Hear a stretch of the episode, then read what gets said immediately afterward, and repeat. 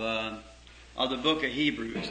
Then we get into the seventh, the Melchizedek priesthood, and then we get in from the Melchizedek priesthood into that great days of an atonement and separating, dividing the atonements.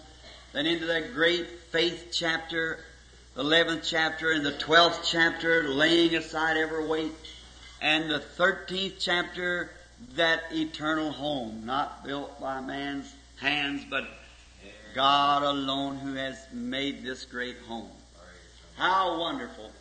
I'm glad to see our sister back there. It's just entered the service. I see her and her husband. Yesterday we were on a road up across a place that I thought I knowed every little crack and corner by being game warden here in Indiana and patrolled for several years. I knowed every place, but I could have got lost yesterday up there where there's that on top of the knobs, a new road. And the lady had cancer in the lungs. And the Lord definitely healed the woman. We took all, and how it all come, we were sitting there. Brother Roberson, he's probably in today. I see his wife. And um, Brother Woods, which is in, and we were up there in an old truck. Brother Roberson and I and Brother Woods, and we got this truck, went up there, top of the hill, and there the Lord showed the cancer definitely, and then we stood there and watched it leave the woman with our own eyes. We stood and watched it leave the woman. And she called back to Brother Woods's uh, wife and was telling me she's spitting up that real black stuff. And here she is this morning, sitting back in the church, her and her beloved husband, having a wonderful time in the Lord. Isn't he wonderful? Amen. And I didn't know that the, here, usually to the people that's around, very seldom visions happen here. This is my home. And uh, I mean in the church. Sunday a week, we, how many was here to see the man in the wheelchair, blind, crippled, and balanced, and mental nerves gone, and Mayos that give him up, and, and some Catholic doctor friend of mine sent him up here, and before coming to the service, the Lord gave a vision of the man. You all know that. And there the man was healed by thus saith the Lord, see. And then got up, walked out, took his wheelchair, could see like you could or I can, and walked out of the building pushing his chair normally. And the balance nerve, you know, you can't hold yourself up. See, you just can't. And for years it's that. And yesterday when I got there, the lady had been having a dream of seeing me come in just at two o'clock and pronounce her with cancer, and then thus saith the Lord, she was healed. And it, and she woke up, and it was just exactly two o'clock, and the Spirit of the Lord came down, and there that that dream that she had, and the Lord gave the interpretation, and she was healed right there on the spot, right there where we was watching. Amen. How wonderful! Praise the Lord. Can't think of her name. What is it? What is your name, sister? Walton, Sister Walton, sitting back there. Would you just stand up, Sister Walton? I want to ask you how you're feeling. Amen. It's good. Fine then. He is so good to bless us in that manner. So we're expecting the exceedingly abundantly uh, of God's great measure. A doctor had keeping this back from her. He told her that she's only breathing out of one side. What it was, a cancer had grown across and cut the breathing off of that side of the lung, you see. You can't see cancer through x-ray because cancer is a cell itself and it's, it's life and you, you would just, it, you look right through the cancer with an x-ray. You don't see it. And, um, but the Lord has really, we stood there and watched it ourselves with our own eyes. Watch it moving and seen it leave with our own eyes. So we're so grateful for that. And now, pray now for us this week while we're gone. And Brother Neville will probably take up where I left off for the Wednesday night service. Don't miss it now, this great chain of the book of the Revelation. Now, I know much prayer has been offered, and we, we know that God hears prayer, but we, this morning, we want to offer just a little prayer before the reading of the book. Amen. Now, any person that's able can read the book this way or can open it this way. But it takes God alone to open the understanding. For He's the only one who can do it. So let us bow our heads just a moment. Now, Father, in the name of Thy beloved Son, the Lord Jesus, we most humbly come now to submit ourselves as Thy servants that you would speak through us, circumcise the lips that speak and the ears that hear, that the word might be spoke by God and heard by the Spirit in the people. Grant it, Father. May He take the word of God and minister to us just as we have need. For we asked it in His name and for His glory. Amen. Now, reading this morning, we're studying. We're not not preaching, just studying this book of Hebrews. How many's enjoying it? Oh, we're having a wonderful time. And now just studying close scripture up on scripture. It must, the whole entire Bible ties together. There's not one word out of its place if it be placed together by the Holy Spirit. Now, man has said the Bible contradicts itself. I want to see it. Amen. I've asked 25 years for that, and no one's ever showed it yet. The Bible does not contradict. If it is, it isn't the Bible. The great infant Jehovah could not contradict his own self. So he's no contradiction in the Bible. It's just the misunderstandings of peoples. Now for a little background till we go back. Now the book of Hebrews was written by St. Paul to the Hebrews. He wrote one to the Ephesians. That was the people at Ephesus, the Christian church. One to the Romans at Rome and one to the Galatians and one to the Hebrews. Now we notice that Paul being a Bible teacher to begin with, that's what we learn. That he sat under the great teacher, one of the greatest of his days, Gamaliel. And he was well versed in the Old Testament. He knew it well. But became a persecutor of the way that was Christ's way. Because he'd been trained in the Old Testament under teachers, but the teachers usually carnal. I hope I don't say anything wrong, but usually if a man has just the teaching and the way of the schools, it's usually man-made. See, it isn't inspired because it becomes a doctrine of a school. We have it today. Presbyterian, Lutheran, Pentecostal, all. These schools have their theory.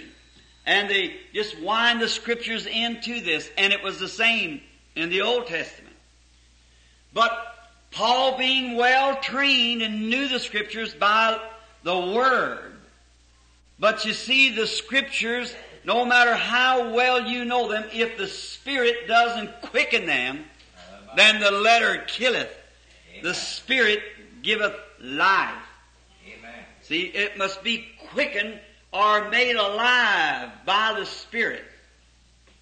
If the Spirit doesn't liven the Word and make it a reality to you, then the letter is just intellectual. Amen. That's where we have so many confessed Christians today, or professed Christians, is that intellectual conception of Christ. Then we got off on, well, he had to feel something, and he had to do something, and oh, we'll get into all that after a while. One had to shout. The Methodists used to have to shout before they had it. The Pentecostals had to speak with tongues before they had it. And, uh, Oh, uh, some of them, the Shakers used to have to shake. You know, they'd walk up and down, man on one side, women on the other. See? Shakers. Then the Holy Spirit come on and shook them. They had it. But it's all just fantastics. None of it the truth. God lives in His Word. Faith cometh by hearing, hearing the Word. By faith are you saved through grace. Not by anything, whether you shake or speak with tongues or whatever takes place that has nothing to do into it at all. Jesus said, He that heareth my words and believeth on him that sent me hath eternal life. Amen. He that heareth my word and believeth, been made quick unto him, hath eternal life. Amen. There it is. Praise God. Doesn't matter what little thing that you do now. I'm not against shaking or speaking with tongues or shaking. Oh, that, that's shouting. That's all right. That's fine. But that's only attributes. See? I could give you an apple off the tree and you still wouldn't have the tree. See, you, it's the attributes. Amen. Lying, stealing, drinking, smoking, gambling, committing adultery. That's not sin. That's the attributes of unbelief. Amen. See? That's what you, you, you do that because you are a sinner. Amen. See? But first you are a sinner, that's what make you do that. Amen. Because you do not believe. And if you do believe, then you do not do that. Amen. Then you have love, joy, peace, long suffering, goodness, gentleness, meekness, patience. That's the fruit of the Holy Spirit. Amen. See? So we got little things, little sensations just because that man got off of the old beaten path of the Word. Amen. It's the Word. Faith cometh by hearing. So when Paul, God chose Paul, man chose Matthias when he to cast the lots, but he never did nothing. That shows what a power the church has then to make a choice, to elect their deacons and send their preachers to different places. That's carnal many times. Let a man go where God leads him to go. I like that. If the people in a conference, they'll say, well, here's a nice church. This brother's built up a nice church. And they have a little pet. They'll send him over to this church. They don't realize they're killing themselves. Amen. See? First place that that man goes in there, he can't fill that man's place. Amen. And then the only week in the church to try to show favor to some pet. It's always been that way. But I believe in the supreme authority of the local assembly. Amen. Yes, let each church be its own, choose its pastors, its deacons, its whatever it is. Wow. And then that way the man in there has no bishop over him. The Holy Spirit wants to speak something to that church. They don't have to ask anybody about whether they could do this or do that. It's the individual in contact with the Holy Spirit. Show me by the Bible what's greater in the Bible than a local elder to a local church. That's right. Yes, there's the sovereignty of the local church. Each church in itself. Now, brotherhood, that's wonderful. All churches ought to be in a brotherhood like that together, but the sovereignty of local church. Notice, Paul being a great master teacher, well trained, on his road down to Damascus one day to arrest the people that were in this new way. Now he was sincere. God does not judge you by your sincerity. I never seen any more sincere people than the heathens. Many of them even kill their own children in vain for, for sacrifice to an idol. It's not the sincerity. A man could take carbolic acid sincerity thinking he was taking something else. Sincerity doesn't save you. It is the way that seemeth right unto a man. But the end thereof is the ways of death. Paul was sincere when he gave witness and his own authority to stone Stevens. Later on in years, I like the apology of Paul. He said, I'm not worthy to be called the disciple or to be called an apostle because I persecuted the church even unto death with sincerity. And on his road down, he struck an experience. The Holy Spirit come out in a big pillar of fire and it blinded him. Now we went through that. That pillar of fire was Christ. And he's the same pillar of fire that led the children through the wilderness. Christ was God and God was Christ. God was made flesh and dwelt in the body of the Lord Jesus. God was in Christ reconciling the world to himself, showing what he was.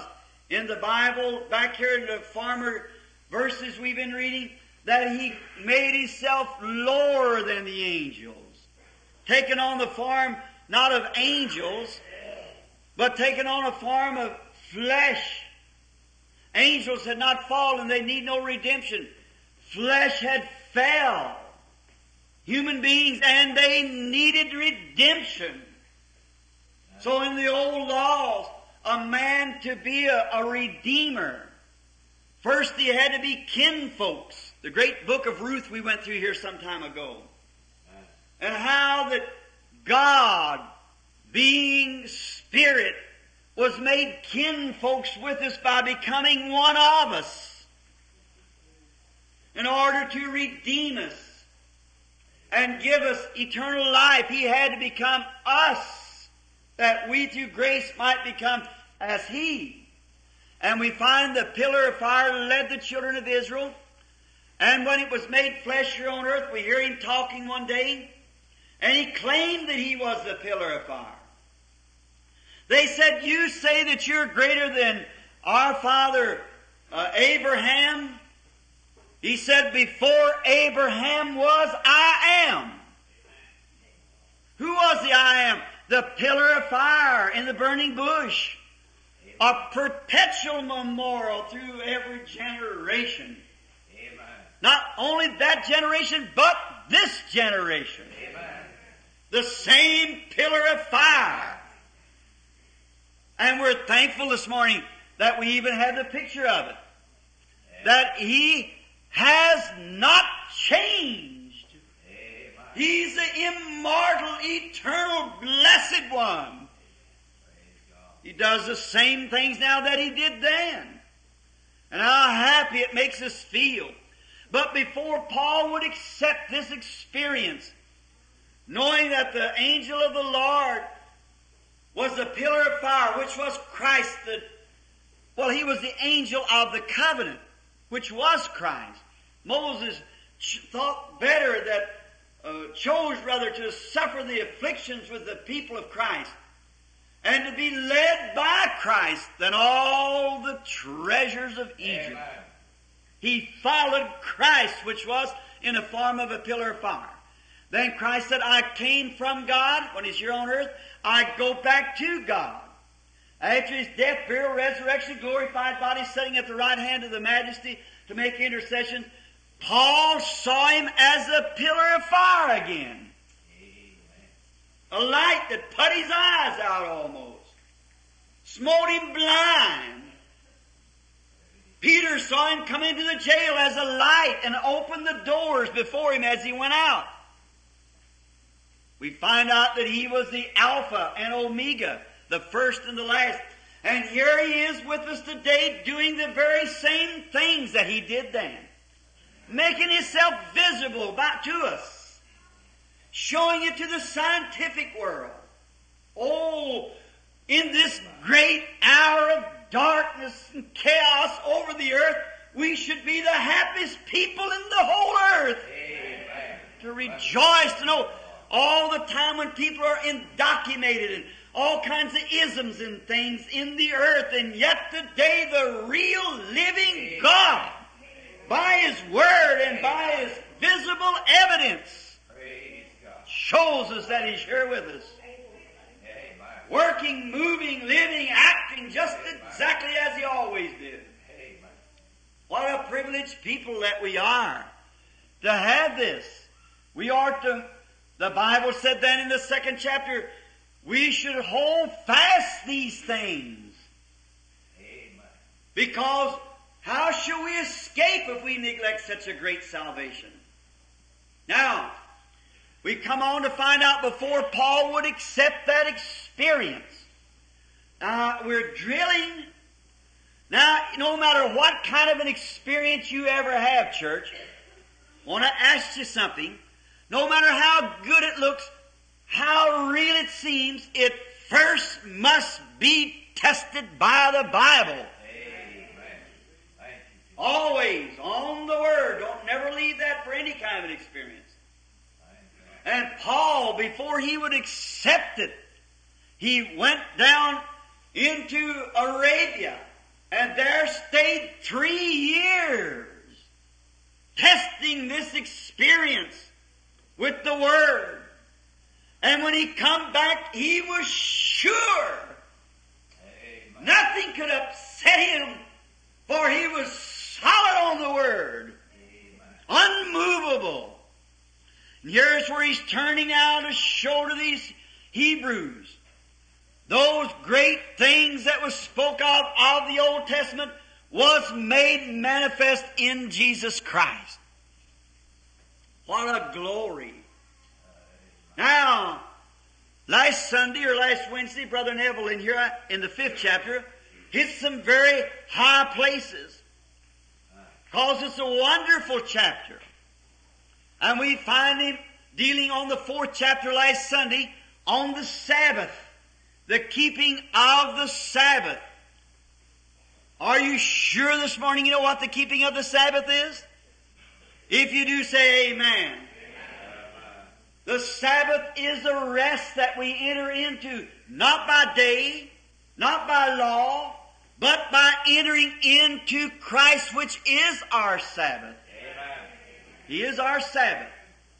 We run it all through the Old Testament and showed that the time would come when the Word would come line upon line, precept upon precept, and He proved that we entered His rest on the day of Pentecost. Amen. For this would cause the weary to rest, Amen. cease.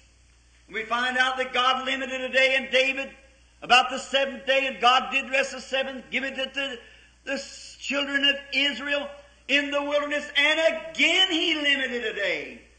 What day was it? A certain day in the week? The day when you hear His voice, harden not your heart. Amen. That's the day He's entering in to give you an eternal peace. An eternal Sabbath. You don't go to church on Sunday to become religious then. When you're born to the Spirit of God, you enter into rest forever. Lord.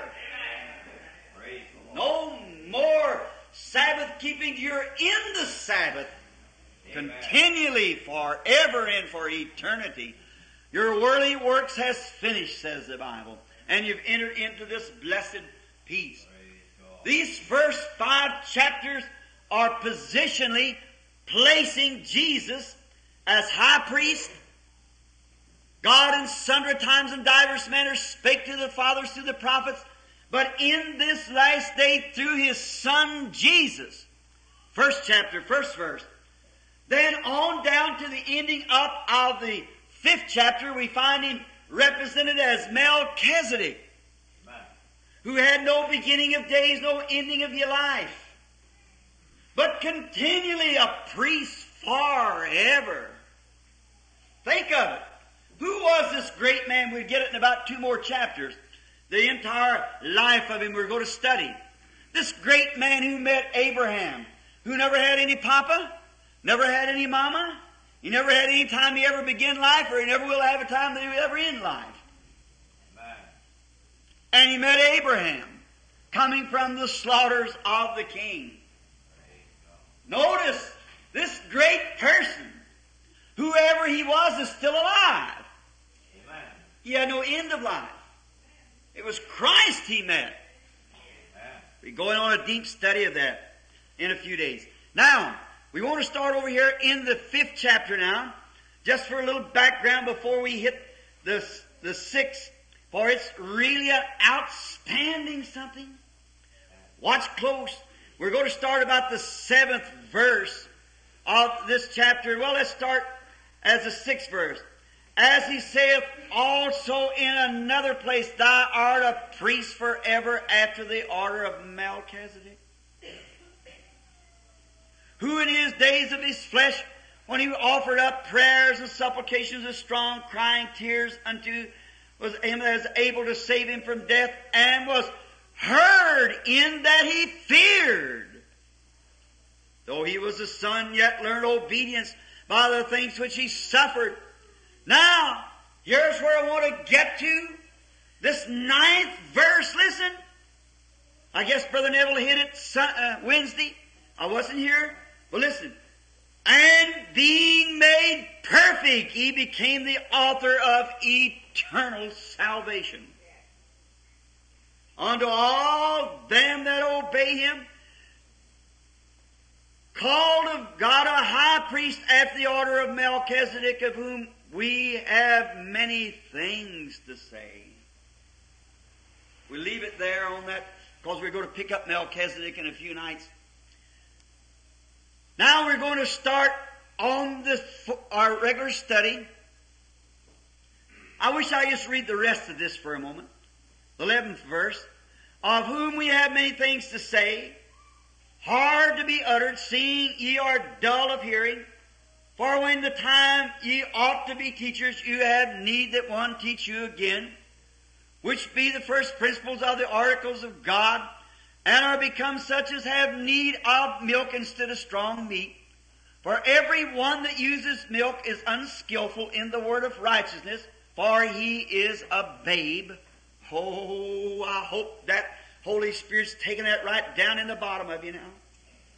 For he that that uses milk is unskillful in the word of righteousness, for he's a baby. You give a baby strong meat, you kill it. That's the reason so many people say, "Oh, I, I don't believe that," walk away. Still babies. They just can't understand. They can't grasp that truth. It, it kills them. Great, mighty things the church should know today, but you couldn't teach it. They, they, they, they stumble over it. They don't know what to do with it. Paul speaking to this Hebrew group. Yet scholars he's speaking to now. Scholars, well learned. We'll find out in a few, a few moments. Very scholarly. But the deep spiritual mystery, the church is still blinded to it. You said when you ought to be teaching others, you're still a babe. Well, I know there's many rise up and go out and say, Oh, I don't need to go to church anymore. Praise God, the Holy Ghost has come. He's a teacher. When you get that idea, you're just wrong. For why did the Holy Ghost set teachers in the church if He's going to be the teacher? There are first apostles, prophets, teachers, evangelists, and pastors. The Holy Spirit set teachers in the church so He could teach through that teacher. And if it, it isn't according to the Word, God doesn't confirm it, then it isn't the right kind of teaching. It must compare with the entire Bible and be just as alive today as it was then. There's the real thing made manifest. Now notice. But strong meat belongeth to them that are of full age, even those who by reasons use have used their senses exercised to discern both good and evil. Know what's right and what's wrong by the discernment. Now notice, starting now on our lesson, this great background now, let's go for the first verse. Therefore, leaving the principles of the doctrine of Christ. What's he saying? All these first five chapters has been laid on Christ to show who he is. Now we're leaving those principles of the doctrines of Christ. What do we find him to be? We found him to be the great Jehovah God made manifest in flesh. We found him to, to be not a prophet, but the fullness of the Godhead bodily. He was Jehovah made flesh. And the body, Jesus, only tabernacled him. God dwelling in man. God being reconciled to man through man by the virgin birth of his own son and Jehovah, the Spirit dwelt in him. How many remembers the teaching about the Godhead, how we went back and found God like the great rainbow with all the different spirit, how it was, and then the Logos went out of God, which became the theophany, and that was in the form of a man, and Moses seen it pass by in the cleft of the rock, and then that theophany was made absolutely human flesh. Amen. Christ. And how we find out that we, through His grace, have eternal life. Now the word forever is for a distance, for a space of time. It's said in the Bible forever and forever, a conjunction. But forever only means a time. But eternal means forever. And only everything that had a beginning has an end. But things which had no beginning has no end. So God had no beginning. And He has no end. And so therefore, Melchizedek, the great priest, like a man, he had no beginning.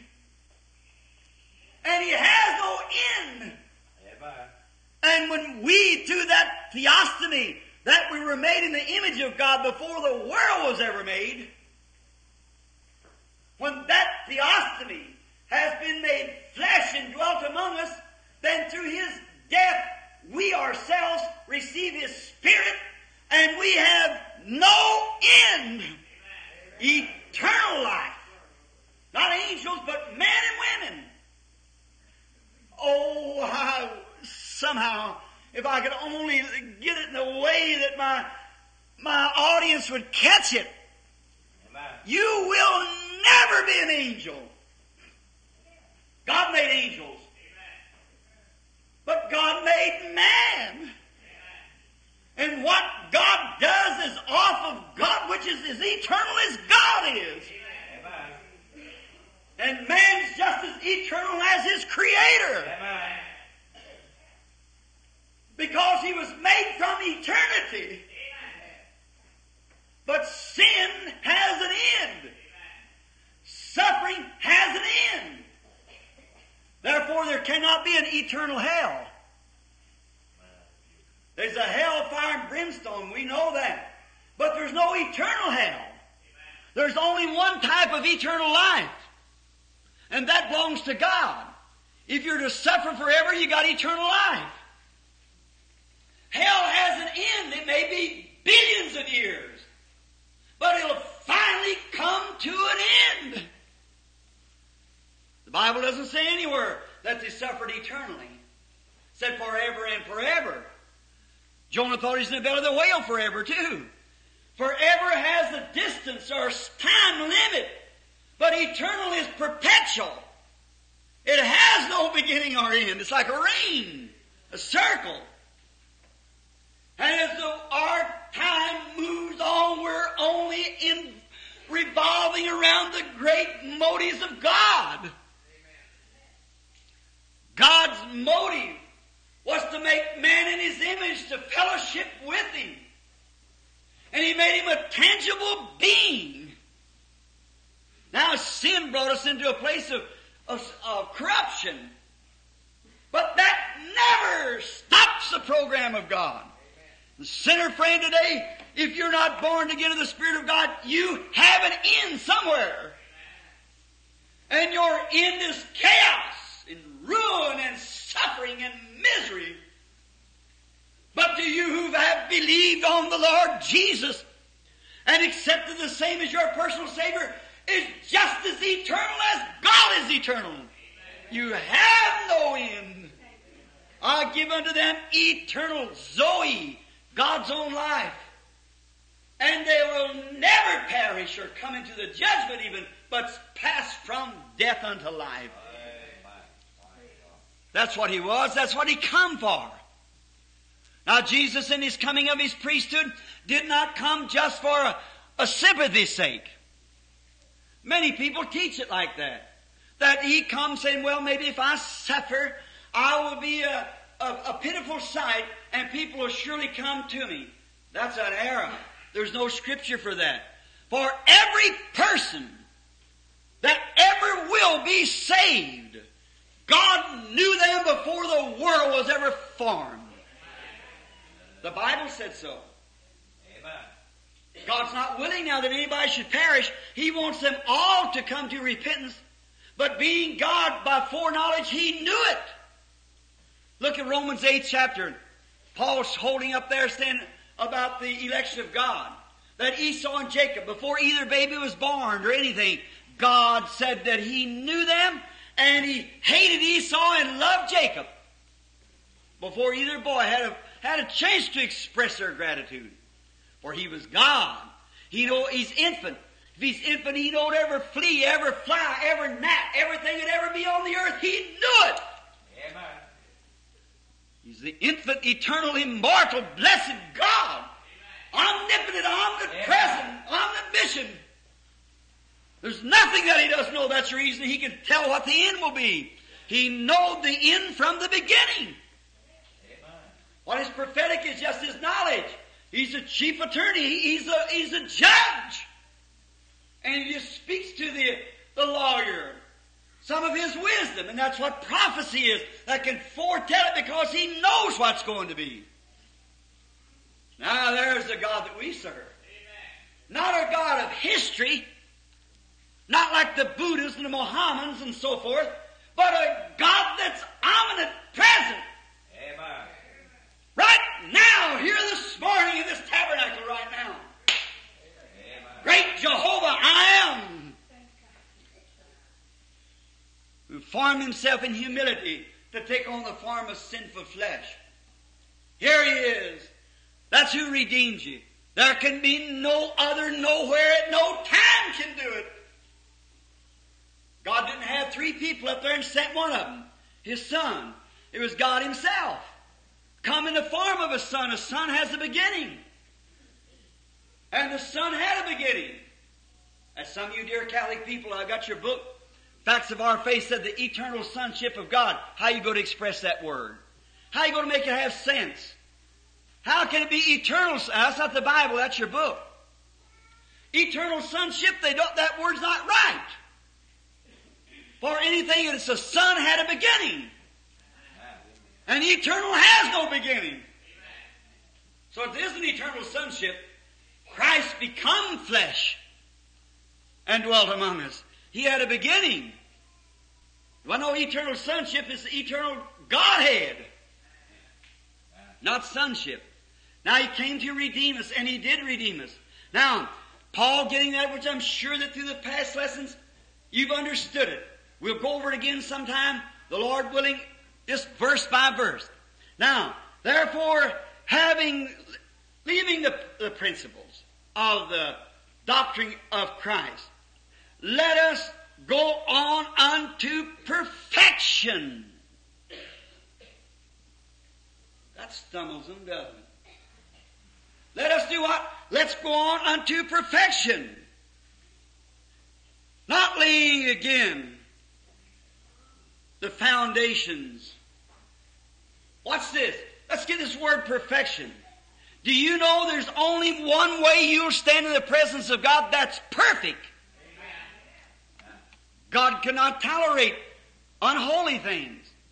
And you legalist, how could you ever perfect yourself when you have not one thing to perfect yourself with? You were born in sin. Your very conception was in sin. The very desire of you being here was sin. Born in sin, shaped in iniquity, come to the world speaking lies. Now where are you going to stand then? Where are you sinner that, said, I'll quit smoking and I'll go to heaven?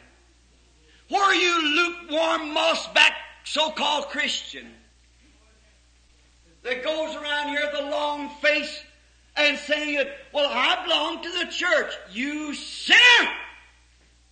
Right? Unless you are born of the Spirit of God, you're lost. It's true. How you go to heaven? He said, I never lied in my life. Oh, the little darling. It was just an angel to begin with. That's a lie. I don't care how good you are, you're a sinner. And one thing, is no priest, no bishop, no cardinal, no pope, nor nothing else can save you, because he's just the same boat that you're in. We're getting into it in a few minutes. Just in the same shape he was, the Pope of Rome was born in sin, shaped in iniquity, come to the world speaking lies. Born by the sexual desire of a man and a woman. Where you go get righteousness out of that? Well, his papa and mama were born the same way, and they were born the same way, and his grandma and grandpa on back. It's sin to begin with. So who can say this is holy and that's holy? There's only one thing holy. That's Jesus Christ, the Son of the living God, who's been made perfect. And our requirement is to be perfect. Now how are we going to be it?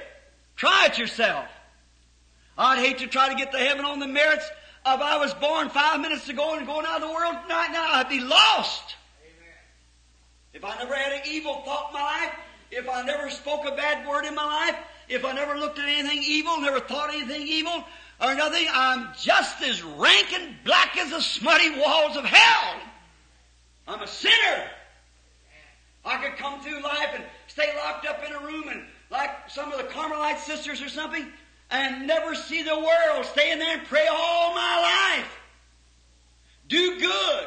Born a multi-millionaire and give to the poor everything I got. I'm still a sinner and I'll go to hell. Yes, sir. I might join the Lutheran Church, Baptist, Pentecostal, Presbyterian when I'm on the cradle roll and live faithful to that church until a hundred years and my life is tucked and no man could point their finger at me and say he ever even as, had as much as a bad thought. I'll go to hell just as sure as I'm standing. I'm a sinner. It's correct. I have nothing. There's no way at all I could find any any price to be paid. God required death. And if I give my own life, if I give my life, then how can I repent? Because you the debt's got to be paid first. And God was the only one who could lay his life down and take it up again. So he could become sin and lay his life down and pick it up and call it justice and the debt's paid. There you are. Now let's turn to Matthew, uh, about the eighth chapter, I believe it is. Seventh or eighth chapter. We'll see what Jesus says over here.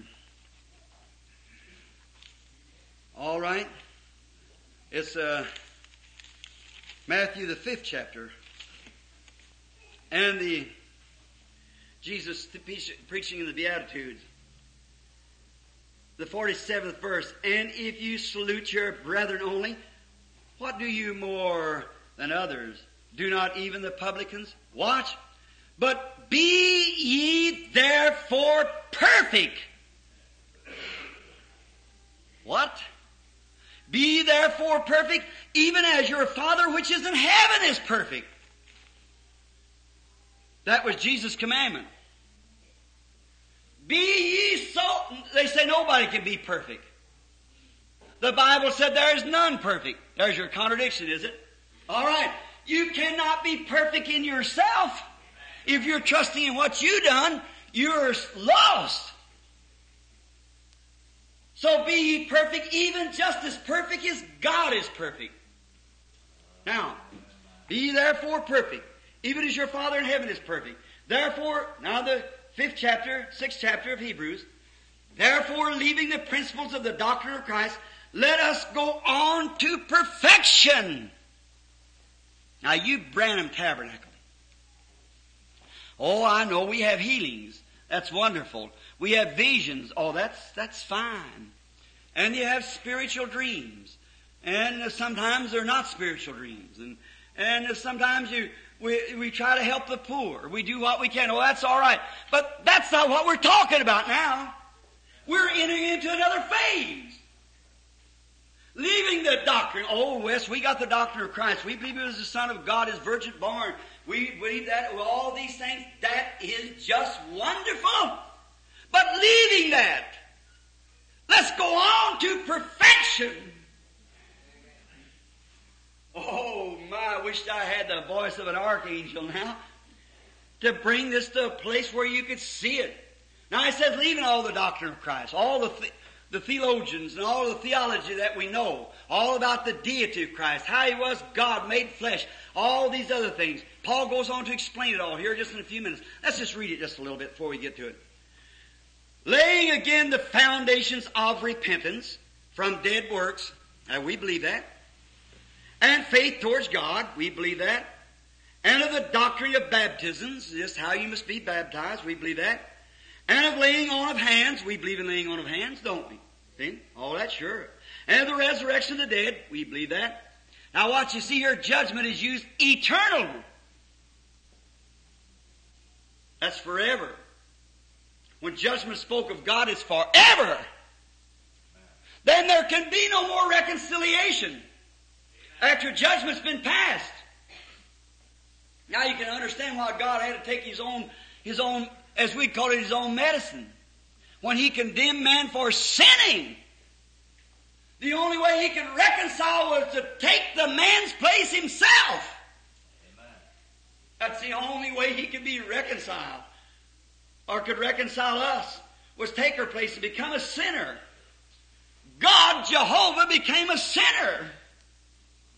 And he gave his life. Now you could give your life as a sinner to die for the cause. Paul said, though I give my body to be burned as a sacrifice, I'm still nothing.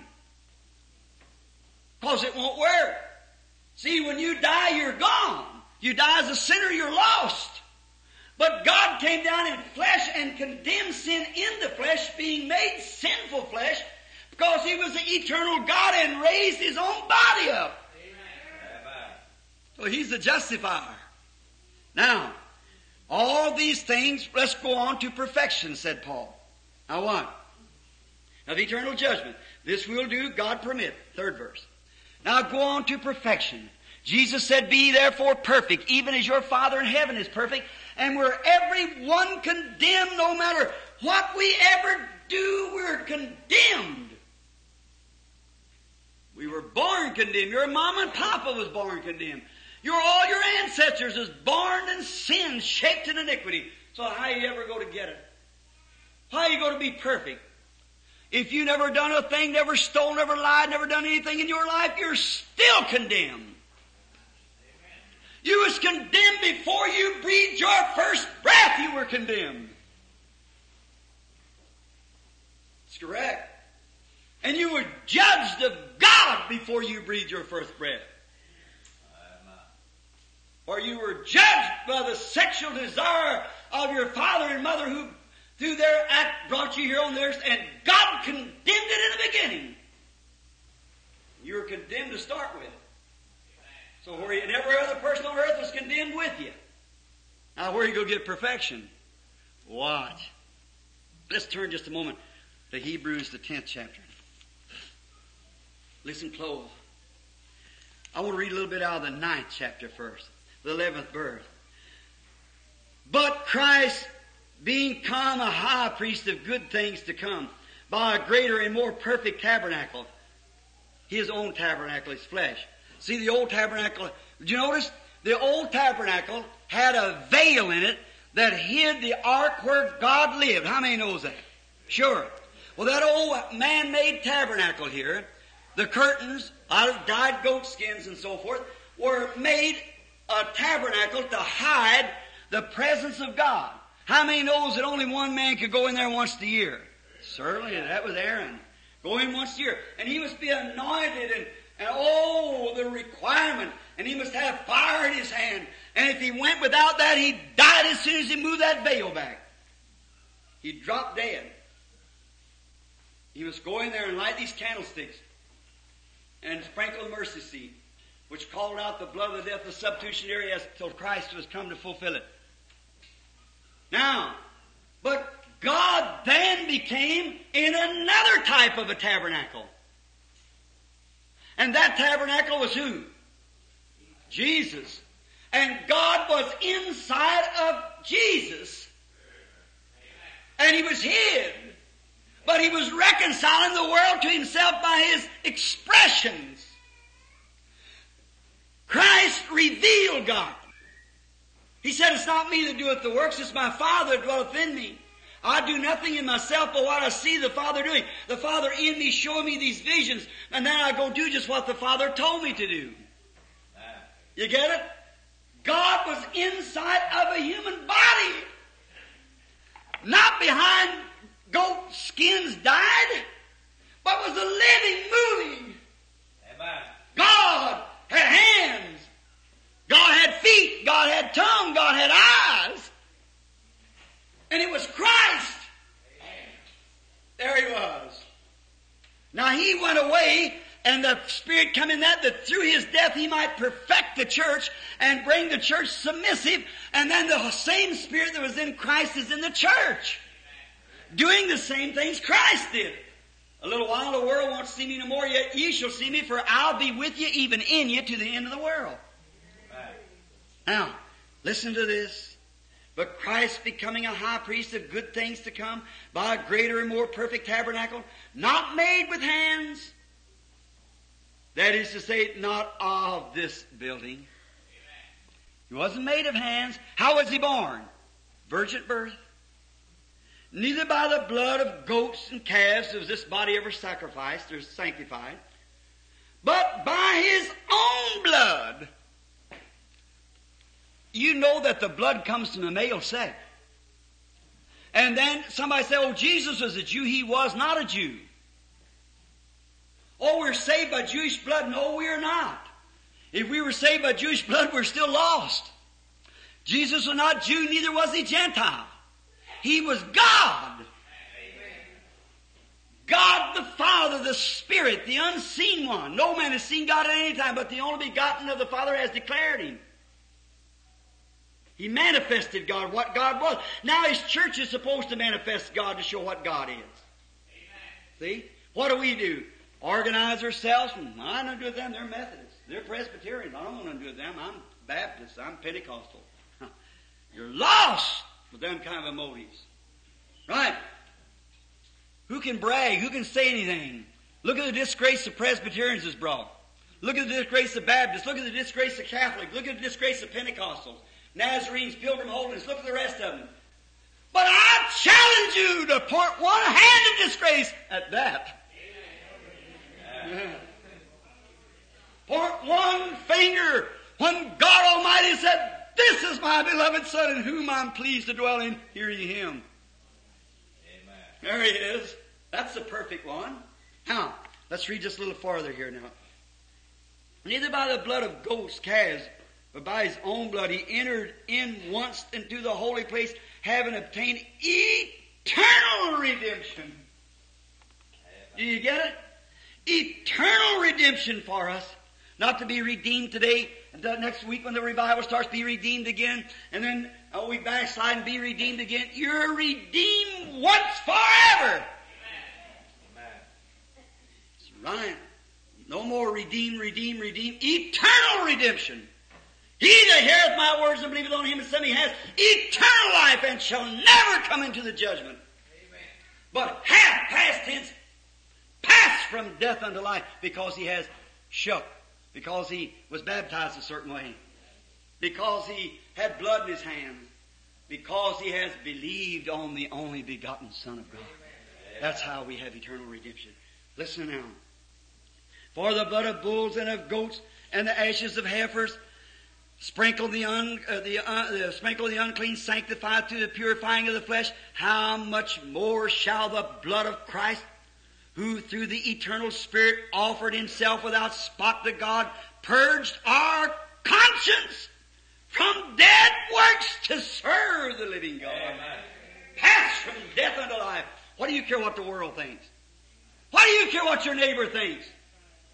Amen. Our conscience has died and we're regenerated and born again by the Spirit of God to serve the true and the living God.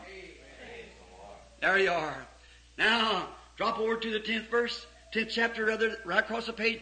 The law having a shadow of good things to come, and not the very image of the things, can never with those sacrifices that they offered year by year continue make their comer unto P-E-R-F-E-C-T-E-D. P-E-R-F-E-C-T it is there. Perfect.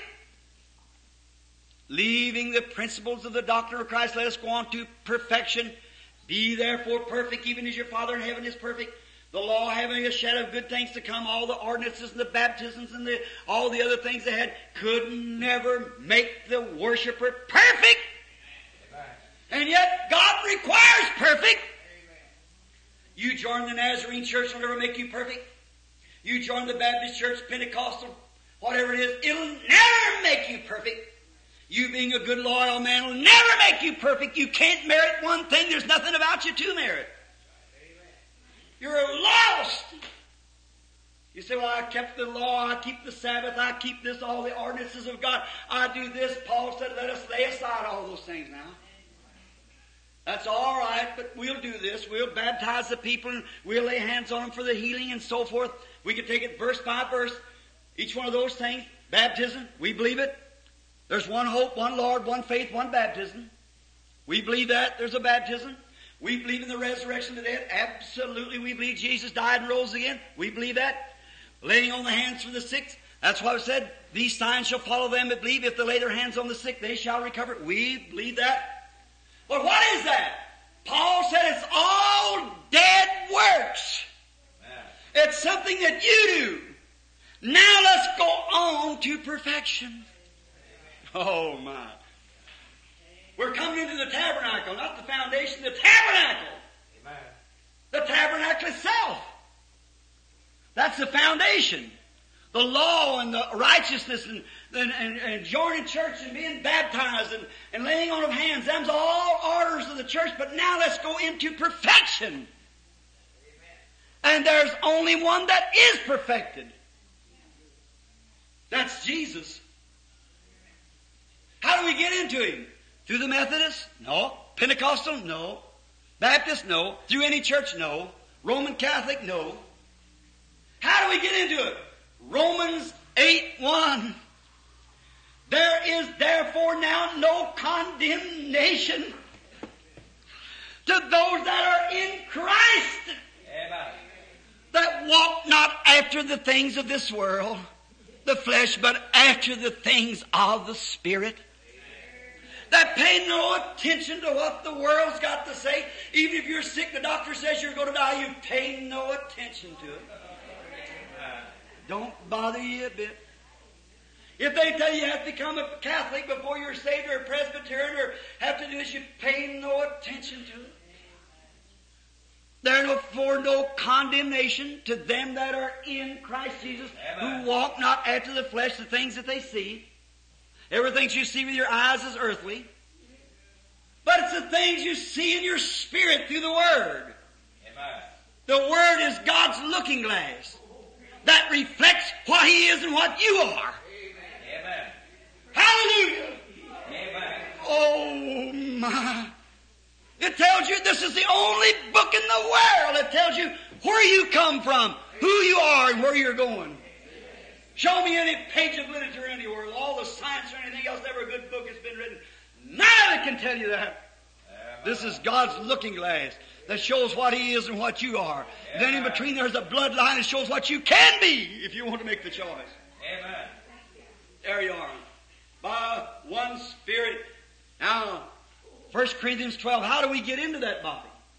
By shaking hands? No, sir. By joining the church? No, sir. By being baptized backward, forward, in the name of the Father, Son, Holy Ghost, the name of Jesus Christ, the name of Rose of Sharon, Lily Valley, Morning Star, anything that you want, that has nothing to do with it, just the answer of a good conscience towards God. And yet we fuss and stew and argue and split and make differences. That's right. But all those are dead works. We're going to perfection. That's things that I done. A minister baptized you. Whether he baptized you face forward, backward, or three times, four times, or one time, or how he did it, that has nothing to do with it. You're just baptized into the fellowship of that church anyhow, proving to that church you believe the death, burial, and resurrection of Christ. Laying on of hands to heal the sick, that's wonderful, but it's all natural, and that body will die again as certain as you're living. It'll die again. Now let's lay aside all those things and go on to perfection. How do we get to perfection? That's what we want to know. Christ is perfected. God laid upon him the iniquity of us all. He was wounded for our transgressions, bruised for our iniquities, and chastised our peace upon him. With his stripes we were healed. That's the body we want to get to. That's the body. Why? If you're in that body, you'll never see judgment. You'll never taste of death. You're free from all death, judgment, sin, and everything else when you're in that body. How do you get into it, preacher? By joining this tabernacle? You're lost yet. Couldn't join anyhow, we don't have any book. How do we get into it? By joining some church? No, sir. How do you get into it? You're born in it. 1 Corinthians 12. For by one Spirit we're all baptized into Amen. one body. By the Holy Spirit baptism, we are baptized into that body and are free from sin. Amen. God don't see you no more. He only sees Christ. And when you're in that body, God can't judge that body. He's already judged it. He took our judgments and invited us in. And by faith through grace we walk and accept our pardoning. And the Holy Spirit brings us into this fellowship with Him. And we walk no more at the things of the world, but we walk in the Spirit. Quickened the Word came to us. He died in my stead. I'm made alive. Here I am who was once dead in sin and trespass, been made alive. All my desires is to serve Him. All my love is to Him. All my walks want to be in His name. That wherever I go, whatever I do, I glorify Him. If I'm a hunting, if I'm a fishing, if I'm playing ball, if, if I'm whatever I'm doing, I must be Christ in me in such a life that'll make man long to be that way. Amen. Not tattling, backbiting, and fussing about your churches. You get it? By one Spirit, we're baptized into that body, and when I see the blood, I'll pass over you. Listen, let's read just a little further here, please. What could never make the comer unto perfect? For, second verse of the tenth chapter, for then they would not have ceased to be offered. If that can make the person perfect, and God requires perfection, if keeping the laws, if doing all the commandments would make you perfect, then there's no, there, there's no need of having anything else. You're already made perfect. Because when you're perfect, you're eternal. Because God's the only one that's eternal, and God's the only one perfect, and the only way you can be eternal is become part of God. Once purged should have no more conscience of sin. What? The worshiper once purged should have no more conscience. If you write the translation on it, it's desire. The worshiper once purged has no more desire of sin. If the worshiper was once purged, you go up now and say, Oh, hallelujah, I got saved last night, but I, well, bless God, she made me backslide. Hallelujah, someday I'll get saved again. You poor, untrained, illiterate. That's not the way it is. The worshiper once purged has no more conscience of sin. The Bible said, listen, as we read on just a minute. But in those sacrifices, remember against sin yearly. Now we're going to drop down to hit above, uh, the eighth verse to save time, or I want to get to. Well, then when he said sacrifice and offerings and burnt offerings for sin, thou wouldest not, neither has thou pleasure therein, which are offered by the law. Ninth verse. Then said he, Lo, I come to do thy will, O God. He taketh away the take he taketh away the first, the law, that he may establish the second. Wish we had time to stay on that. As long as you're a Presbyterian or a Pentecostal or a Baptist or Methodist, he can never do nothing with you. He has to take that all away first. So he can establish the second. long as you say, well, I'm a Methodist. I'm nothing against Methodist or Baptist or Pentecostal. But brother, that don't, that don't spell it. You've got to go on to perfection. That's into Christ. Watch this now just a minute. By the which we are sanctified through the offering of the body of Jesus Christ once for all. Huh? Let's just read just a little further and hold that. Let that soak in while we're reading. Once for all. And every priest standing daily ministering the all, offering oft time the same sacrifice which can never take away sin. But this man, are you ready? You got your vest open now so it won't dodge, it'll go right to the heart. But this man, what man? Not the Pope of Rome, not the Bishop of the Methodist Church, or any other church, but this man, Christ, after he had offered one sacrifice for sin, forever set down at the right hand of God, from henceforth expecting till his enemies be made his footstool. Watch, here she comes. For by one offer he has P E R F E C T E D. He has perfected until the next revival. What I say? He has perfected forever them that are sanctified. Do you get it? Let us go on to perfection. Now you holiness people say, oh yeah, we believe in holiness, hallelujah. We believe in sanctification, but you're taking your own. You just quit this and quit that. You know you shouldn't do it unless Christ has opened the door and quickened it to your heart and you become a place where sin is dead in desire. It's all gone. Then he taketh away your own self-righteousness. He may establish himself in you. And it's Christ, the Son of God, in you. The hope of glory. Amen. Let us go on to perfection. How can we be perfect? Through the death of Christ, not through joining church, not through our good works, what we do, that's all alright. Not because we were baptized this way or that way, not because that we've been healed by laying on of hands, not because of any of these other things. We believe in the death, burial, and resurrection. Paul said, I could speak with tongue like man and angels. That's both the tongues that is understood in the tongues that cannot be understood has to be interpreted. I am nothing. Though I have the gift of knowledge and understand all the wisdom of God, can explain the Bible from fire together, I'm nothing. Don't do much good to go to school then, does it? to learn the Bible. Though I have faith that I can move mountains. Healing campaigns don't mean very much then, does it? I'm nothing. Though I give my body to be burned as a sacrifice. Boy, they say that man's religious. But he's nothing, Paul said. Never become nothing. For where there's tongues, they shall cease. Where's prophecies, it shall fail. Where there's all these other things will fail. But when that which is perfect is come, that which is in part will be done away with. See? That perfect, what is perfect? Love. What is love? God. Let us lay aside all these little dead works and artists and go on to perfection. You see it? We're perfected through Christ. How do we get into it? By Holy Spirit baptism. How, what happens? You pass from death unto life. Well, do I shake, jump? Do? You, you won't have to do nothing. You've already done it. God brought you from death unto life in your life.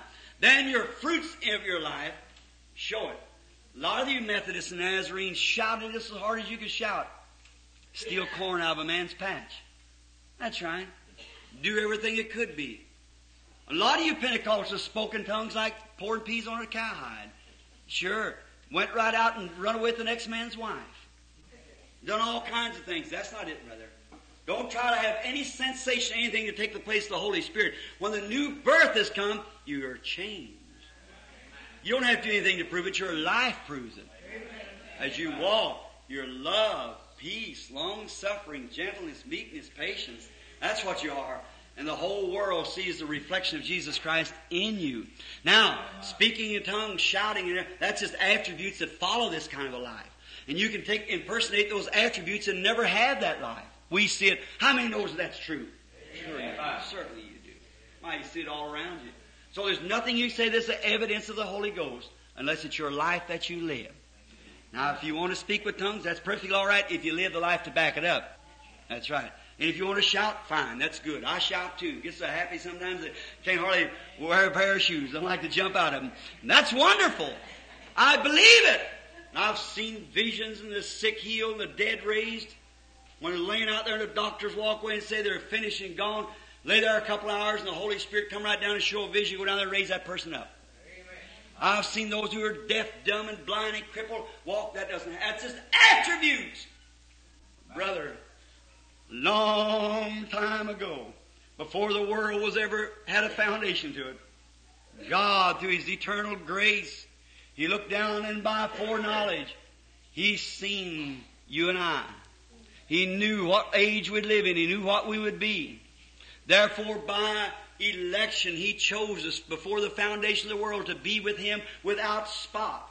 Now, if He chose us before the foundation of the world to be in Him without spot, and we're born all spotted and nothing else can, nothing can cleanse us, how are we going to be without, how are we going to be without spot? He sent His only begotten Son, that whosoever believeth in Him should not have an end of life, but have eternal life. Should never perish, but have eternal life. Then when we come into Him by faith through grace, are we saved by the Holy Spirit calling to us?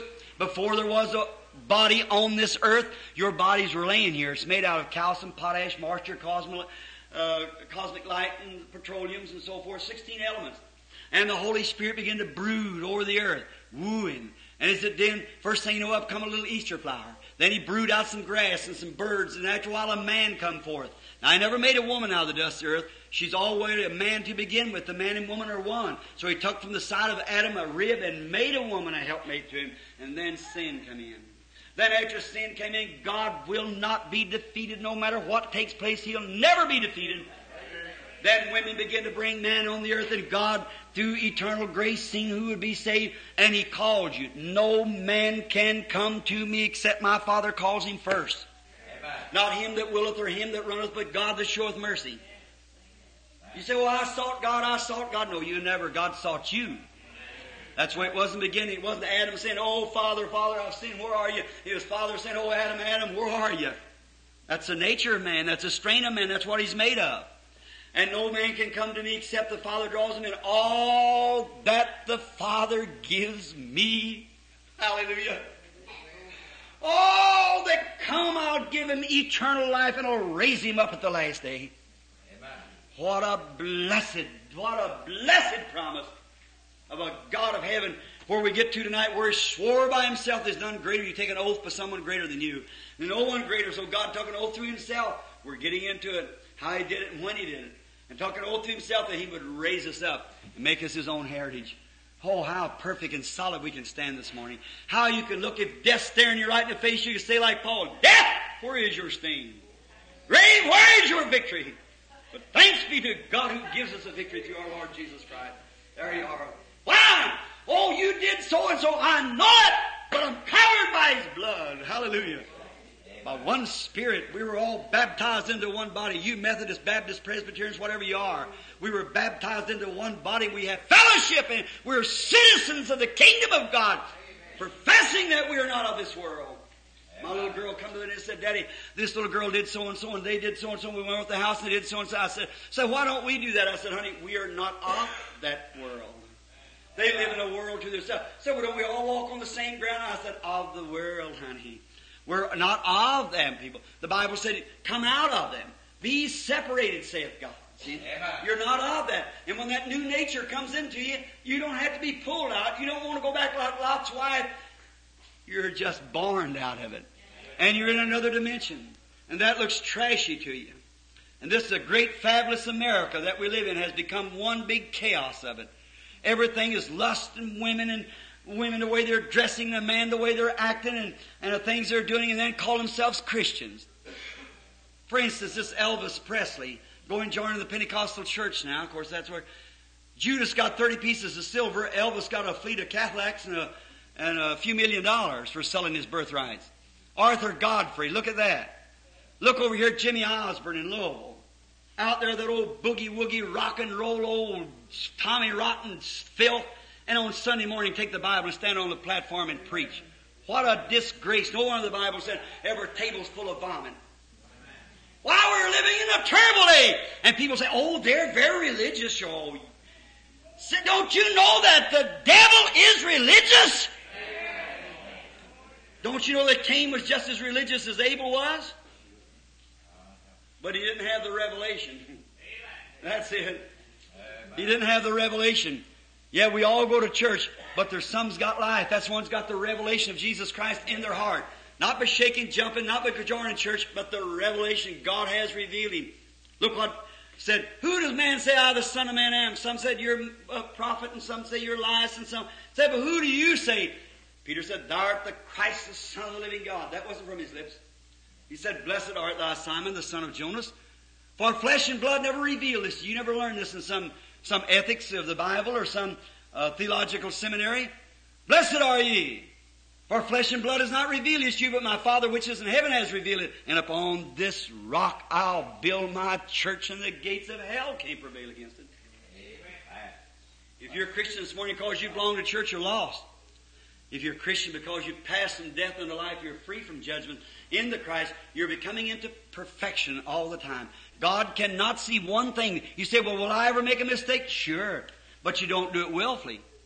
Now we're getting into that just in a few minutes. For he that sins willfully after he received the knowledge of the truth, there remaineth no more sacrifice for sin. We get into that tonight because it's a little too late. Now let's read just a couple more verses of this so we can feel better about getting down a little more. All right. Well, we start writing on that tonight, the fourth verse. Listen to this. For it is impossible for those who were once enlightened and made and have been and have tasted of the power of the heavenly gifts and were made partakers of the Holy Ghost and tasted the good word of God and the power of the world to come, if they shall fall away to renew themselves into repentance. And we take that into Hebrews 10 and back and forth to show what this is. Friends, let us go on to perfection. We have, we're not without excuse today. We have no excuse at all. The God of heaven has appeared in these last days and is doing the very same things that He did that when He was here before, when He's on earth. He's proved, as we're coming through this Bible, and you, you class know this, that we have taken miracle by miracle and sign by sign and wonder by wonder that He did with the children in the wilderness, the things and signs that He did, the things that He done when He was here on earth manifest in the flesh, and the very same things are taking place today right here among us. Amen. Here's a word to vindicate it. Here's the thing to say it's right, to make it right. Here's the Spirit of God to do the same thing. So we're without an excuse. Let us pray. Heavenly Father, seeing that we're compassed about by such a great cloud of witnesses, let us lay aside every word, everything, every wrong, every evil word, every bad spoken word, every thought, and let us run with patience the race that's set before us looking to the author and finisher of our faith, the Lord Jesus Christ. Oh, blessed be his most matchless and holy name. How that he came to earth to redeem fallen man and to bring them back into the fellowship of the Lord God. And we thank thee for this. And now by his grace, we never chose him, but he chose us. He said, you have not chosen me, but I chose you. When? Before the foundation of the world. And dear God, if there be some sitting here this morning, maybe who's put this off for years and years, but constantly there's a little knocking at the heart. Maybe they join church thinking, well, it'll be all right. Father, sure the scriptures has explained it this morning that you cannot hide behind a church and be righteous. Neither can you be good, not lie and steal and do anything bad and still be righteous. There's only one righteousness we have, not of our own, but His righteousness. He has perfected our salvation. Therefore, being in Him, God does not see our mistakes. When we do anything wrong, there's a spirit in us screams out, Oh Father, forgive me. Then God does not see it. And so we are brought into fellowship and grace with Him. Grant it, Lord, while we close this service in Christ's name. Amen. Just for a moment. I'd like to ask you, no matter what you do, you're lost. Listen to this. Some time ago, I might have told it before. Here's a little experience happened to me. I was up at at a Toledo, Ohio. I was in a revival and, and having a meeting down there, and so many people they know the hotels is that, so they'd taken me out into the country. I stand out there at a little motel. We've been eating at a little Dunkard restaurant. It was a wonderful place. The little ladies in there just as Christian and sainted looking as they could be, clean and real nice. Sunday come, I got hungry. I'd been fasting a little, and I want to go across the street to another order a little a little road there by a corner, and there was a just a regular common American place there to eat. Little had a little place at cafe open all night. When I walked in there on that Sunday about two o'clock in the afternoon before going down to preach that afternoon, I was so gotten I didn't know what to do. I walked in, and the first thing I noticed was a young lady about 16, 18 years old, some papa's darling, some mother's darling, standing back there with a boy with her hands around her hips A bunch of teenagers sitting at the at the counter. I heard a slot machine and looked over here, and there was a policeman standing there with his arm around a woman up around here, or waistline, playing a slot machine. Now you know that gambling and slot machines illegal in Ohio, you Buckeye people here. And you know that's illegal. And here was a law playing a slot machine. And a man of my age probably married, a bunch of children, maybe a grandfather a policeman, road patrol, playing a slot machine. There's that young, what's a teenage young, what's this done? I stood there, nobody noticed me coming in. They was too busy, half of them drunk. So I watched, I heard somebody saying, well, do you think the rain will hurt the rhubarb? And I looked around over here, and here sat a lady sitting there, an old lady, real, she was 65, 70, close to it. And the poor lady, I don't blame anyone from looking their best. But when she, she uh, fixed herself and made her hair blue, real blue looking, and all cut off over the top, made real blue. And she had on real thick uh, manicure, or what you call the stuff put on her face, and a big spots. And she had on little bitty shorts, and the poor old thing was so wrinkled to the meat, flab meat was hanging down like that over her legs, and she was drunk. She was sitting there with an old man in the summertime with one of these old gray army overcoats on, or olive drab, and hanging down like that, and a big scarf around his neck. Drunk, two of them, and was with this poor old woman. I stood there and looked around. I said, God, how can you stand it? how do you look at such as that? When it makes me a sinner, saved by grace, think that. How can, can you look at it? Well, it looks like you'd burst the thing open. Will my little Rebecca and Sarah have to come up under that kind of an influence? Will my two little girls have to meet a, a pauper, so known world as it is today where the people act like that? God, how can I ever, what can I do? Of course, it's His grace. If they were ordained eternal life, they'll come to it. If they wasn't, they won't. I don't know. That's up to God. I'll do my part. Ah, I thought, how can you stand it, God? Look like you're so holy that you just wipe that thing off the earth. I said, look at that poor grandmother sitting there. Look at that young girl back there, and here's a woman standing here, probably 25 years old, and that police with his arms around her waist, uh, playing a slot machine, and there's the law of the nations gone. There's the motherhood gone. Here's the elder gone, and there's the young girl sitting back there, and she's gone. Look at the boys when they ought to be in church or somewhere. And I said, Oh God, what can I do? And here I am in this city crying with all my heart. And they ignore it and walk as if they were. I thought, well, God, well, then a thought come, if I haven't called them, how can they come? All the Father has given me will come. You have eyes, but you can't see, ears, and you can't hear.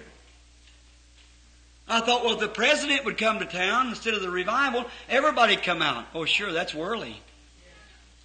Then I got to thinking, well, God, how, why don't you just go, come on and send Jesus and let's have it over with? Why don't you just, just go and have it all over with and let it go? Then I began to see something moving in front of me. It looked like a little whirl going around like this. I kept watching it, and I saw a whirl turning around and around. And I watched it, and where it was spraying something off, and I looked, and it was a spray of red crimson blood across around the world. Just like a whirl going around, like a comet, and it had a whirl around like this. And I looked at this whirl, and just above it, I saw Jesus in the vision. He was looking down. And I see myself standing down here on the earth doing the things that I should not do. And every time that I sinned, God would have killed me. Because the day you either the day you die. God's holiness and justice requires. And you'd have to die. And then I looked there and I kept rubbing my eyes. I said, I'm not, I never went to sleep. I'm, it's a vision. I'm sure this is a vision. I kept watching as I stood behind the door. And I seen my own sins come up. And every time they would start to hit the throne, his blood act like a bumper on a car. It caught it and I'd see it shake. And the blood run down his face and I see him raise his hands and said, Father, forgive him. He doesn't know what he's doing. I seen myself do something else. It shook him again. Boom. It would God would have killed me right then. But his blood was catching me. It was holding my sins. And I thought, oh God, did I do that? Surely it wasn't me, but it was. Then I went walking like this, like I was going through that room, and I walked up close to him. I seen a book laying there and had my name on it and all kinds of black letters wrote across it. I said, Lord, I'm sorry I did this. Did my sins cause you to do that? Did I spin your blood around the world? Did I, did I do this to you, Lord? I'm so sorry that I did it. And he reached down. I said, "Will you forgive me? I didn't mean to. I'll, you by your grace, I'll try to be a better boy if you just help me." He took his hand and patted his side, took his finger and wrote pardon on my book, threw it over behind him to see if forgiveness. I watched it a little bit, and he said, "Now I forgive you, but you want to condemn her." See? Said you're forgiven, but what about her? You want to blow her up. You didn't want her to live. I thought, oh God, forgive me. I didn't mean to uh, think that. I didn't want to do that. I, I, I didn't want to do that. You're forgiven. You feel all right, but what about her? She needs it too. She needs it. Well, I thought, God, how do I know who you've called and who you haven't called? It's my business to speak to everyone. So when the vision left me, I walked over to her. I said, How do you do, lady? And them two men went to the restroom. And they, she was sitting there, hiccuping, you know, laughing, the bottle of whiskey sitting on the table, or beer it was, alcohol, sitting there where they'd been drinking. I walked up and said, How do you do? And she said, Oh, hello. And I said, Could I sit down? She said, Oh, I got company. I said, I didn't mean it in that way, sister. She looked at me when I called her sister. She said, What do you want? I said, Could I sit down just a minute? She said, Help yourself. And I sat down. I told her what had happened. She said, What's your name? And I said, Branham. She said, Are you the man down here in this arena? And I said, Yes, ma'am. She said, I've been wanting to come down there. She said, Mr. Branham, I was raised in a Christian family. She said, I got two young girls as Christian. But certain, certain things happened and she got on the wrong road and started. I said, but sister, I don't care. The blood's still around you. This world's covered over with blood. If it didn't, God would kill us every one. He, when that blood's moved, look out for judgment. But now, if you die without that blood, you go beyond that place. Then there's nothing to act for you. Today, the blood acts in your stead. I said, lady, sure the blood still got you covered. As long as you got breath in your body, the blood has you covered. But someday when the breath leaves you, the soul goes out, you'll go beyond that blood and there's nothing but judgment. While you got a chance for pardon. And I took her by the hand, she's crying. I said, Mr. Branham, I'm drinking. I said, that don't hurt. Something another has warned me to come tell you. I said, God before the foundation of the world calls you, sister, and you're doing wrong and you're only making it worse. She said, Do you think he would have me? I said, Absolutely he'd have you. There on her knees, we got down in the middle of that floor and an old fashioned prayer meeting. That police took off his hat and bowed on one knee. There we had a prayer meeting in that place. Why? God's sovereign, laying aside these dead works, let us go on to perfection. Let's move into that realm where these, I belong to church and I belong to that. That's all finished and let's go to perfection. My sinner friend, if you're without the blood today, without salvation, without grace, the blood of Jesus Christ holds you. You say, Oh, I've got by all this time, but one day you're going where there's nothing act for you then. Let us pray now while we bow our heads. Is there would be one here today would like to say, God be merciful to me. I realize that I've done wrong. Maybe you've joined church. That's all right. But if you haven't received the grace of Christ, would you raise your hand and say, Pray for me, Brother Branham? God bless you, mister. God bless you, lady. That's right. No, God bless you, sir, back there. God bless you and you. Way back in the back, yes, God bless you. Raise your hand. That's right. Just put your hand up and say, God be merciful to me. You say, I belong to church, Brother Branham. Yes, I, I've tried to be good, but I don't know. I just seem like I can't do it. Oh, poor pilgrim. Poor decrepit friend. You've really never seen the vision yet. You say, Brother Branham, I shouted, I spoke with tongues, I done all this. Uh, that might be true too.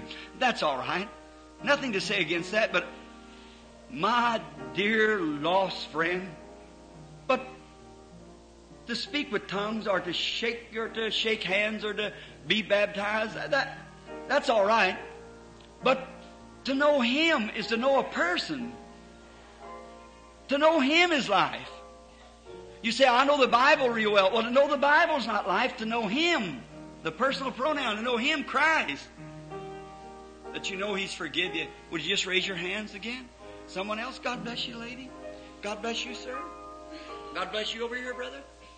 God bless you back there, young man. God bless you over here, sister. God bless you way back in the back there. That's right. To know Him is life. Brother Branham, remember me. I'm now right here in my seat going to accept Christ.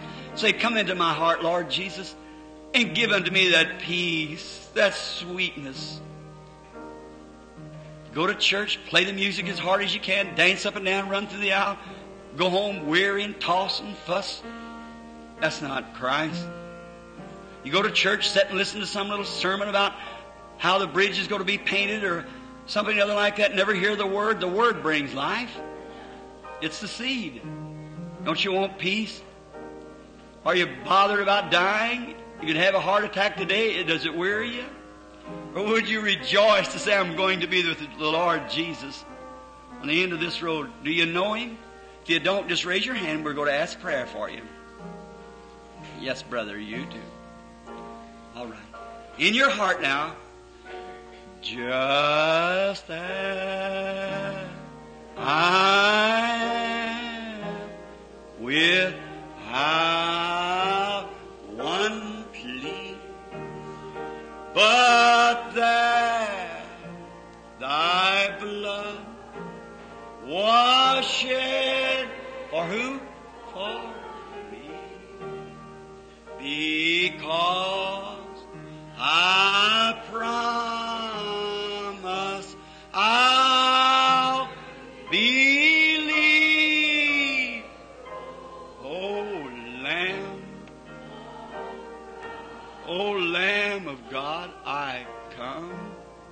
I come tenderly, mercifully. Just as. Just walk right to Him by faith. Believe that He's standing right there by your side. He is. Ding not to rid my soul of how much now? Of one temper, malice. To Him whose blood can cleanse each spot. Oh, Lamb. By faith, I walk to the cross this morning. I lay my burdens down. I come. God bless you back there. That's good. Mm-hmm.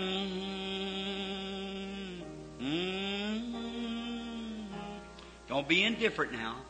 Warmly, sweetly, walk right up to the cross.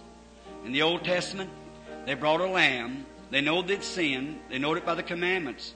You know it now because God spoke to your heart. They took, looked at the commandments. Thou shalt not commit adultery. Thou shalt not uh, do so and so. And they took a lamb, went put their hands on the lamb. Priest cut the throat. The little fellow was kicking and bleeding and blading and dying. His hands was all covered with the blood. And the lamb died in his stead. But he walked out with the same desire to do it again. But in this place, we come by faith through grace. God called us. We lay our hands on the head of the Lamb of God. We hear that swinging hammer. We hear that voice, I thirst, give me drink. Father, laying out this sin to their charge. They don't know what they're doing. See? By faith, we feel His death there in our stead. Way down in our heart comes a deep settled peace when a voice says, You're pardoned now. Go and sin no more. How by grace then we walk away with not the same desire, but a desire never to sin no more, to do anything wrong. The peace that passes all understanding has entered our heart. May you receive it now while we pray, everyone together. Heavenly Father, they're coming by faith to grace. There's about a dozen hands went up. It's the fruits of the message. They come to you. They believe. I believe in them too, Lord. I believe that truly the Holy Spirit spoke to them. And by faith they're coming right up Jacob's ladder now. Right up to the foot of the cross. They're laying down all their sins and saying, Lord, it's too much for me. I just can't bear it any longer. And will you take away my load of sin and take the desire out of my heart to do so? And let me by faith this day receive you as my personal Savior. And from henceforth I'll follow you every mile of the way to the end of the journey. I catch a glimpse of what it means to go on to perfection, not going into church and the roots of dead works like baptisms and so forth. But I want to go on until I can be no more and Christ can live in me. Oh, Jesus, grant this to each penitent soul this morning. Everyone that raised their hands shall receive eternal life because you promised it. They made a public exception. They raised their hands. They broke all the laws of gravitation. They made science feel ashamed of themselves. Because science says your arms has to hang down. Anything would prove that in science. That it must stay earthbound because gravitation hold it down. But there was a spirit in them that made a decision. And they defied the laws of gravitation and raised their hands. You've seen it, Lord. You put their name on the book. Pardon the old books back in the sea of forgetfulness. Now never be remembered no more. Let them go forward today as loving, sweet Christians to serve you. And maybe many didn't raise their hand. Grant to them also. Let the saints walk just a little closer, Lord. For we're one day near home than we were yesterday. Be thou with us, Lord, for we ask it in Christ's name and for his glory. Amen.